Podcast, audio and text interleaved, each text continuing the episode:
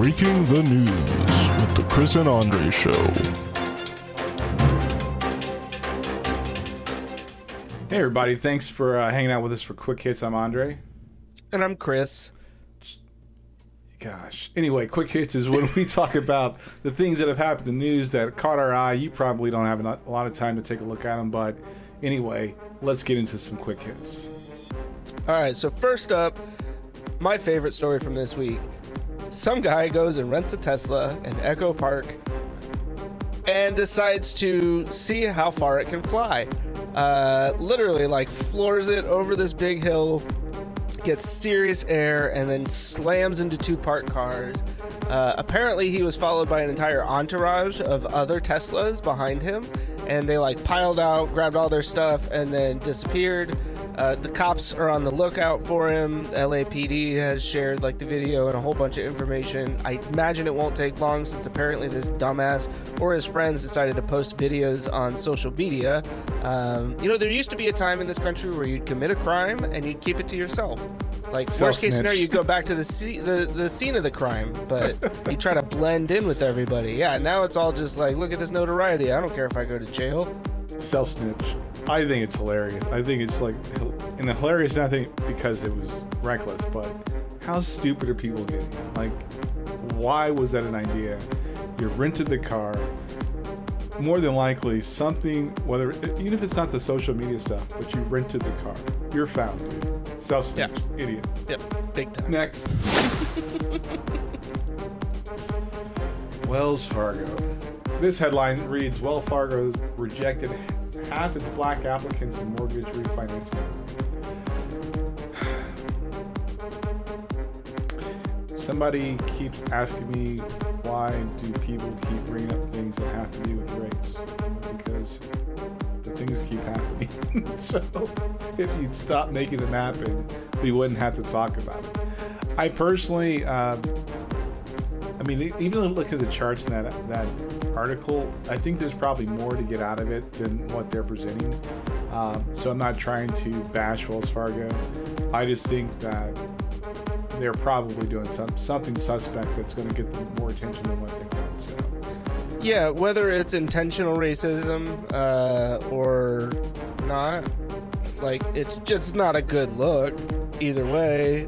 I'm not saying that like they should just be blanket like approving refinances for people because they're black, like, but yeah, I don't know Wells Fargo. Like, it seems like they've got plenty going on. This is probably not something that they needed to pile on top of everything else that's happened in recent history for them. So, the dangerous thing about percentages and charts, it's a percentage. So unless you have the total number of applicants, right, broken down by demographics, just the presentation of the data could be like, well, 50 or 47 percent but if it's less numbers than everybody else and you have a group that apply then it looks terrible so um, that's fair. I, it could be a, a, smaller portion of the overall applicants were black and so yes 50% sounds it's because it makes it sound like 50% of all applicants were black and were rejected is kind yeah. of how the, the headline reads. I know that that's not what it means, obviously, but still, I mean, like, it would be interesting to know, like, the right, and maybe you saw it in the chart. I might have glanced over it. Like, what was the percentage of white applicants that were rejected overall? Right. Yeah, I, I don't know. I, I think that um, we've talked about this before. It, it does. It does two things. One, it brings up the same topic that we're trying to figure out how do we how do we accommodate people that don't want to talk about it? And two, why does it keep happening? So, uh, and well, actually, the second part of that is we don't want to create false rage or this false sense of rage at Wells Fargo without having all the facts. So, shame on you, media, for presenting the story that way. But next. All right. Uh, this just seems like a really bad idea to me. There is a geothermal energy company that is planning to drill 12.5 miles into the center of the earth to access geothermal energy. Like typically we think of geothermal uh, energy coming to the surface in the form of like geysers and hot springs and stuff like that. These guys are like, why bother going to the source when we can literally go to the source? I just how many sci-fi movies have we seen where they're like, let's drill to the center of the earth and see what happens? Like, they're probably going to find some celestial being that's been growing inside the planet all this time, just waiting for the population to get to it. Yeah, Godzilla, Donkey, uh, not Donkey Kong, but King Kong's underground, uh, you know, upside down world or whatever. Yeah. I mean, Stranger Things, maybe they'll find the upside down there. Who knows? Like, Mario Brothers. yep. Like, I there's mean, a there's lot a of- lot. There's a lot of examples of why we should not be drilling to the center of the earth. Um, I'm just Also, like, I just kept thinking, like, that fracking, right, has caused all sorts of problems. And they're just like, no, we're just going to drill deeper. Like, just deeper. And I know that fracking's like a completely different process. I don't need people coming at me about that. But I'm just saying, I really wish we'd put a little bit more thought into these things before we're just like, nah, okay, let's do it. Like, hold my beer. That's what it feels like to me. next. oh man, so Vic Fangio, my dude, man, he's leaving uh, Denver. Like, I'm you not left. He's left. And uh, I don't want to mess up this kid's name again. What is it? 100% Sua Cravens. Sua Cravens. I think he got cut before the season started, if I remember correctly. So I believe so, yeah. yeah, um, He was Dude, a he should- relatively high draft pick, uh, if I'm not mistaken. I think he was a first or second round draft pick, so like a pretty decent player, but decided apparently to air all of his grievances on Twitter. dude, apparently Vic Fangio was kind of a dick. so Maybe I they should have called him Dick Fangio. see what you did there. Um, yeah, I, I just I thought it was funny, and then I had to get off Twitter. But um, apparently, a few of the players can bring the receipts on that. So Vic, dude, I don't know where you're gonna land at, but uh, yeah, I don't feel sorry for you. If you're if you're a douchebag, you're a douchebag, and you're not even a good head coach. Just look at Urban Meyer. Yeah. You're like you're basically aligning your and not that he like chose to do this, but he's ending up in the same types of conversations that they're having about Urban Meyer now in the way that he treated players. Like that's Right. not a position you want to be in at this point. Sorry, Vic. Next, Speaking of people being dicks, uh, Ted Cruz. That's it. That's the end of the story. No. So nobody seems to know what he was doing in Montana. Uh, he flew through the Bozeman or was leaving out of the Bozeman, Bozeman, Montana airport. I myself have actually flown into Bozeman. It is one of the like outdoor sporting Ooh, capitals really? of the world. Yeah. So they. oh, I thought you were gonna say outdoor airport. I'm just like, no, no, no, no. It's actually it's a it's a decent airport. It's small, but it's like it's decent. It was a nice airport.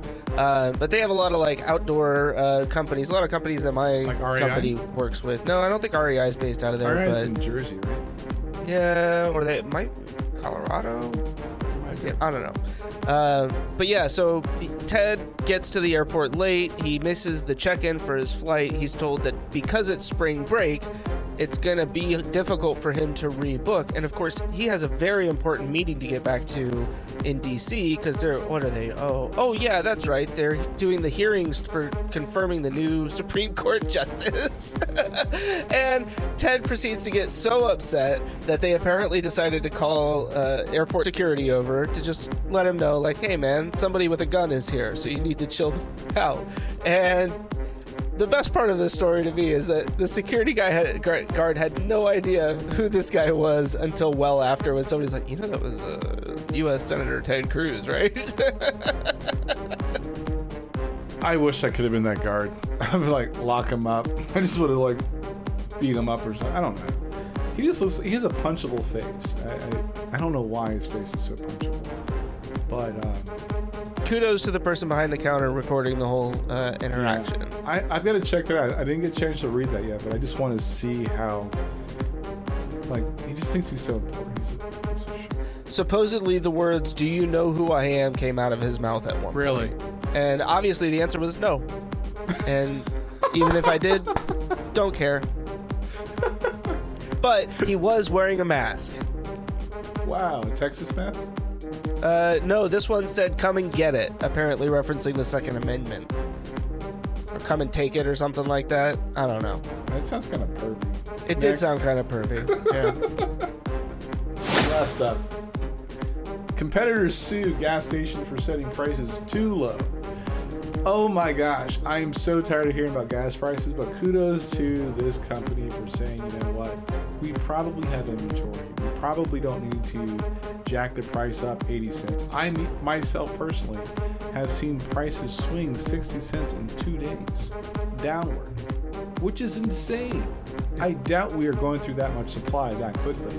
So I'm on the side of the, the, the too low uh, gas station one of my favorite parts from this story is the fact that all of the like gas stations that got together and sued this one gas station, the gas station responded, they're not actually people that we consider to be our competitors. We're competing with the Costco that's six miles away from us, who is selling gas for like 10 cents cheaper than this guy was. Wow. That's what's up. That's what's up. I feel like that's a pretty baller response. Like y'all aren't even our competitors, so just hold your water. Like just, just take a beat, calm down. It's not that important. It's not you I'm getting at. Exactly. That's hilarious. Wow.